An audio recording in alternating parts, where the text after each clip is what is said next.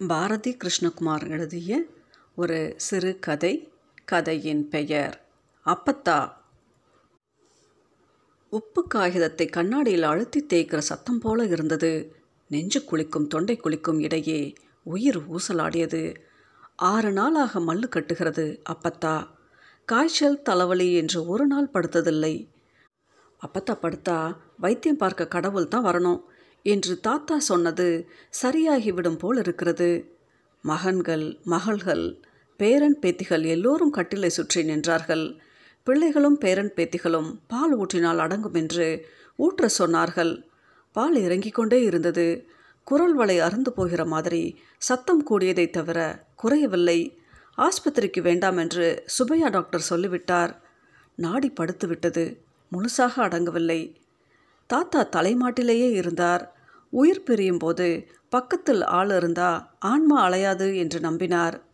காஃபியோ பலகாரமோ யாராவது கூப்பிட்டு கொடுத்தால் சாப்பிட்டார். கண்ணெல்லாம் சிவந்து இரண்டு கைகளையும் கூப்பியபடியே கஷ்டப்படாமல் போயிடணும் என்று உள்ளுக்குள் சொல்லிக்கொண்டே இருந்தார். கல்யாணமான நாளிலிருந்து இன்று வரை கண்ணீர் சிந்தாமல் காப்பாற்றியிருக்கிறார். இருவருக்கும் இடையிலான நெருக்கமும் இணக்கமும் ஊரே அறிந்த ரகசியம். இன்றைக்கும் பகலிலும் இரவிலும் தனித்திருந்தால் கதவை பூட்டி கொண்டுத்தான் இருவரும் பொழுதை கழிப்பார்கள். குளிக்கப் போனால் சேர்ந்துதான் குளிக்கப் போவார்கள். ஒருவருக்கொருவர் முதுகு தேய்த்து விட்டுக்கொண்டு சிரிப்பும் கேலியுமாக குளித்தால்தான் குளித்தது குளித்தது மாதிரி இருக்கும். கல்யாணமான நாளிலிருந்து அப்பத்தா படுக்கையில் விழுகிற வரை அதுவே நடைமுறை. ஒரே ஒரு வருஷம் இடைவெளி விட்டு மூன்று ஆண் குழந்தைகள் இரண்டு பெண் குழந்தைகள் என்று ஐந்து குழந்தைகள் அப்பத்தாவுக்கு. ஐந்தும் ஒரு கை விரல் மாதிரி ஒற்றுமையான பிள்ளைகள். எல்லோரும் படித்து வேலைக்கு போய் மனசார சம்பாதிக்கிறார்கள். வீட்டுக்கு வந்த மருமகள்களும் மருமகன்களும் கூட ஒத்தாசையான பிள்ளைகள்.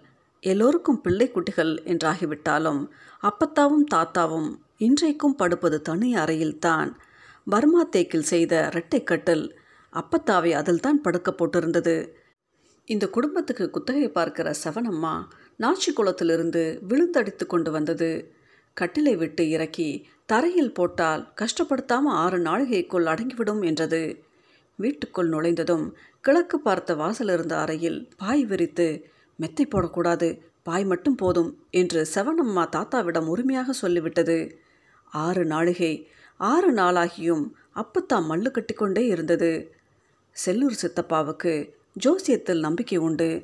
காட்டுப்பட்டியிலிருந்து சாமியாடியையும் ஜோசியனையும் கூட்டிக் கொண்டு வந்தார். முதல் அமாவாசைக்கு முடிந்து போகும் என்றான் ஜோசியன். சாமியாடி திருநீர் கொடுத்து அதை தண்ணீரில் கலந்து மூணு தரம் கொடுக்க சொன்னான். எது வேணும்னாலும் செய்யுங்க என்று தாத்தா சொல்லிவிட்டார். கண்ணை மூடினாலும் பரவாயில்ல கஷ்டப்படக்கூடாது என்பதுத்தான் தாத்தா திரும்ப திரும்ப சொன்னது. முட்டை கரண்டியில் மூணு கரண்டி நல்லெண்ணெய் கொடுத்தா அடங்கும் என்று யாரோ சொன்னதும் நடந்தது. இறைப்பு அதிகமானதை தவிர குறையவில்லை. குடித்த எண்ணெய் கொடுத்த பால் என்று எதுவுமே வெளியேறாமல் உள்ளுக்குள்ளேயே நின்றது. இன்னும் ஆச்சரியமாகிவிட்டது. கண்ணை திறந்து பார்க்கவே இல்லை. கை கால் எதிலும் அசைவே இல்லை. ஒரு சொல் ஏதாவது ஒரு உளறல் எதுவுமே இல்லை. வெளியேற முடியாமல் ஒற்றை மூச்சுக்காற்று உள்ளிருந்து தொண்டை குழிக்குள் மோதி திரும்பிக் கொண்டே இருந்தது. அளவற்ற வேகத்துடன் நெஞ்சுக்குழியில் போய் முட்டி திரும்பியது. வெளியேற துடிக்கும் அந்த ஒற்றை காற்றின் விசையும் ஓசையும் உயர்ந்து கொண்டே இருந்தது. யோசிக்காம தலையில் நல்லெண்ணெய் வேப்பெண்ணெய் விளக்கெண்ணெய் மூணும் சேர்த்து குளிப்பாட்டுனா ஒரு முடிவு வரும் என்று ஒரு கிழவி சொன்னது. குளிப்பாட்டி உடை மாற்றி படுக்க வைத்ததும் அப்பத்தா முகத்துக்கு கூடுதல் பொலிவு வந்ததை தவிர எதிர்பார்த்த வேறு எதுவும் நடக்கவில்லை. இரவில் ஆளுக்கு ஒரு திசையில் களைத்து படுத்திருக்க தாத்தா அப்பத்தாவின் தலைமாட்டிலேயே படுத்து கிடந்தார்.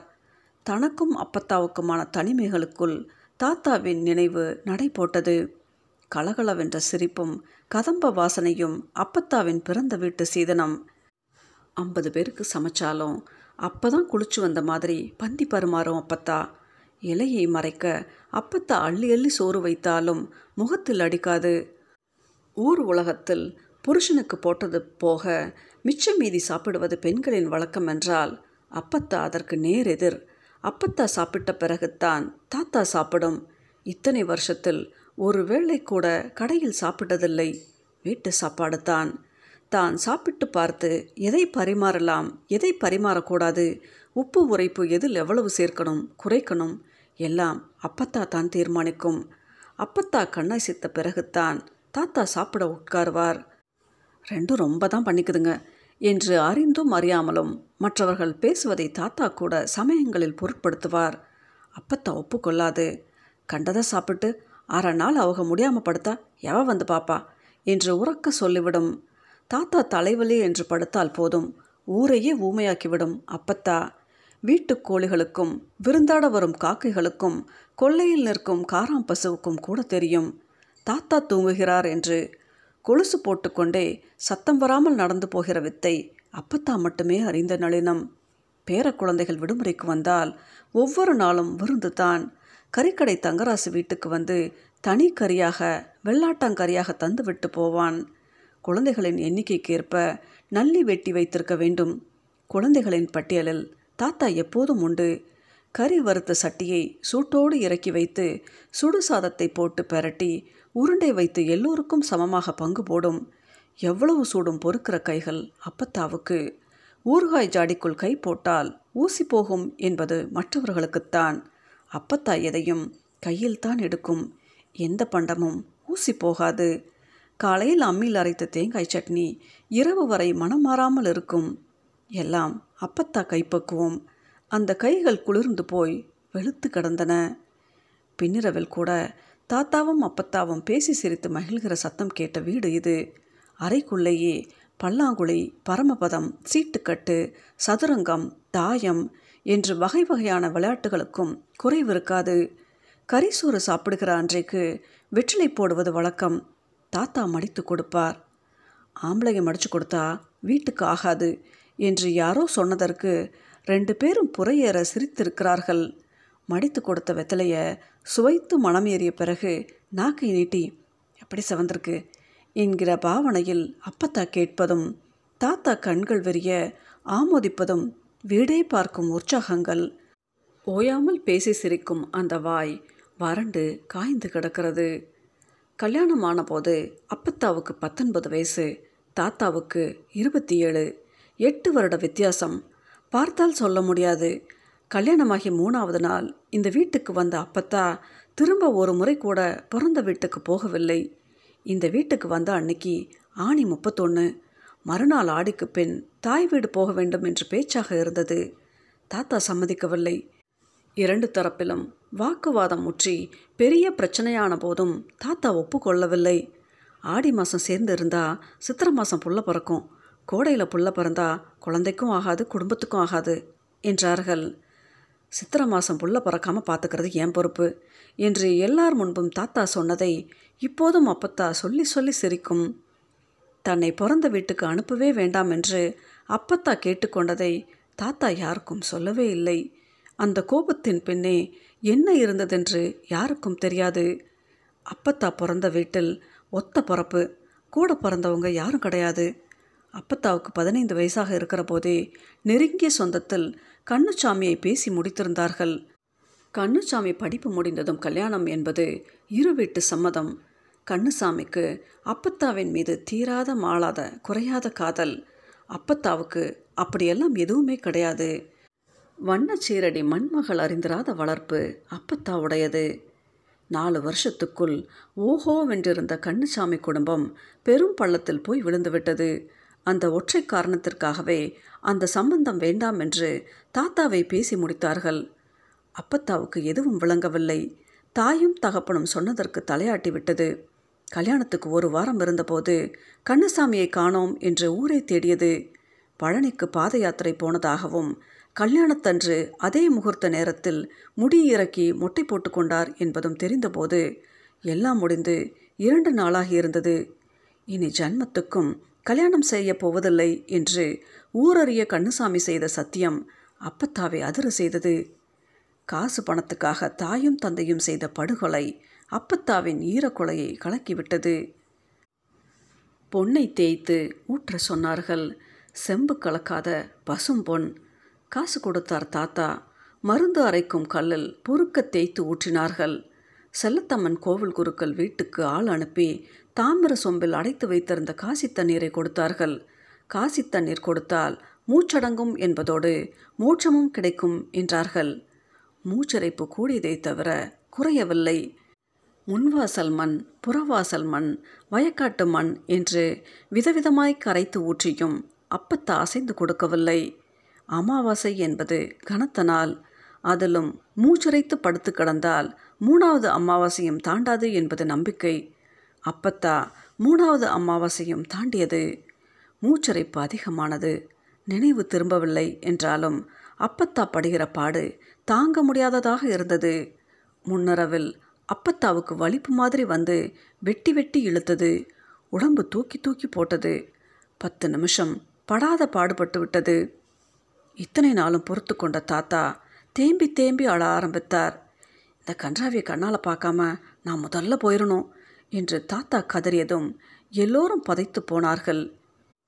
எல்லோரும் உறங்க போகும்போது மணி இரண்டரை ஆகிவிட்டது அன்றைய இரவு களைப்பும் கண்ணீரும் துயரும் மிக்கதாக இருந்தது. விடியற்காலையில் வீடு முழுக்க தேடியும் தாத்தாவை காணோம். தாத்தா எதற்கும் எப்போதும் மனசு விடாத ஆள்தான் என்றாலும் கிணறு குளம் கம்மாய் என்று ஒரு இடம் விடாமல் தேடினார்கள்.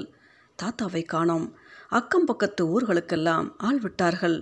திசைக்கு எட்டு பேர் பத்து பேர் என்று ஊரில் இருந்த எல்லா வாடகை சைக்கிள்களையும் எடுத்துக்கொண்டு இளவட்டங்கள் தேடினார்கள். ஒரு நாள் முழுசாக கழிந்தது. தாத்தா தட்டுப்படவில்லை.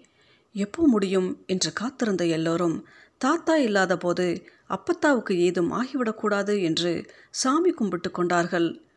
வீடு முழுக்க துயரம் நெறிக்கட்டி கிடந்தது. அப்பத்தாளுக்கு மூக்கு நிமிர்ந்திருப்பதாகவும் விடியும் வரை தாங்காது என்றும் கருப்பூரிலிருந்து வந்த அத்தை சொன்னது தலையில் இருக்கும் துவாரங்கள் வழியாக உயிர் பிரிவது புண்ணியம் என்றும் இடுப்புக்கு கீழே உள்ள துவாரங்கள் வழி உயிர் பிரிவது பாவம் என்றும் சொல்லிக் கொண்டிருந்தால் எந்த உறவில் யார் யாருக்கெல்லாம் எப்படி சாவு வந்தது என்று விஸ்தாரமாக பேசி வீட்டின் அழுத்தத்தை அதிகரித்தால் அவளது சொற்கள் ஈரம் சுமந்த கனத்த பஞ்சு பொதி மாதிரி வீடெங்கும் பறந்து கொண்டிருந்தது.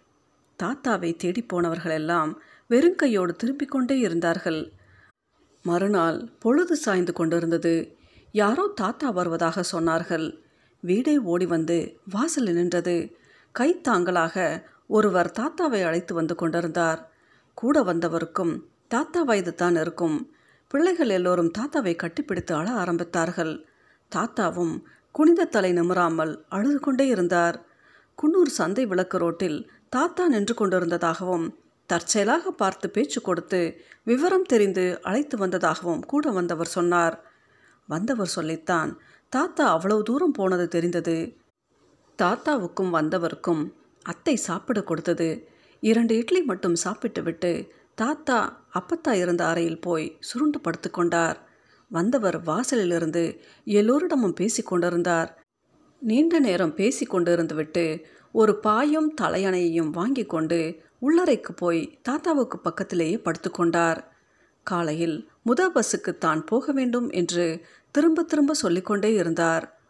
முத பஸ்ஸுக்கு அரை மணி முன்னதாக தாத்தாவே வந்தவரை தொட்டார். தொட்டதும் அவர் எழுந்து கொண்டு விட்டார். இருவருமே உறங்கவில்லை என்பது கண்களில் தெரிந்தது. அவரை அப்பத்தாவுக்கு அருகில் தாத்தாவே அழைத்து போனார். இரண்டு கைகளையும் கூப்பியபடி வந்தவர் அப்பத்தாவை பார்த்தபடியே நின்றார். குடிப்பதற்கு தலைமாட்டில் வைத்திருந்த தண்ணீரை எடுத்து அவர் கையில் கொடுத்து அப்பத்தாவுக்கு ஊற்ற சொல்லி சைகை காட்டினார் தாத்தா. அப்பத்தாவின் மீது விரல் படாமல் வந்து வரும் ஸ்பூனில் தண்ணீரை ஊற்றியதும் புலக் என்கிற ஓசையுடன் தொண்டைக்குழிலேயே மோதி இற்று கிடந்த கையளவு காற்று அப்பத்தாவிடமிருந்து தெரித்து வெளியேறியது. வந்தவர் கொடுத்த தண்ணீர் கடைவாயிலிருந்து வழிந்து சரிந்து வெளியேறி கொண்டிருந்தது. வந்தவரை பார்த்து கையெடுத்து கும்பிட்ட தாத்தா என் செல்லமே என்று அப்பத்தாவை கட்டிப்பிடித்து கொண்டு அழுத குரல் அறையை விட்டு வெளியேறி கொண்டிருந்த அப்பத்தாவின் மூச்சுக்காற்றோடு சேர்ந்து கலந்தது.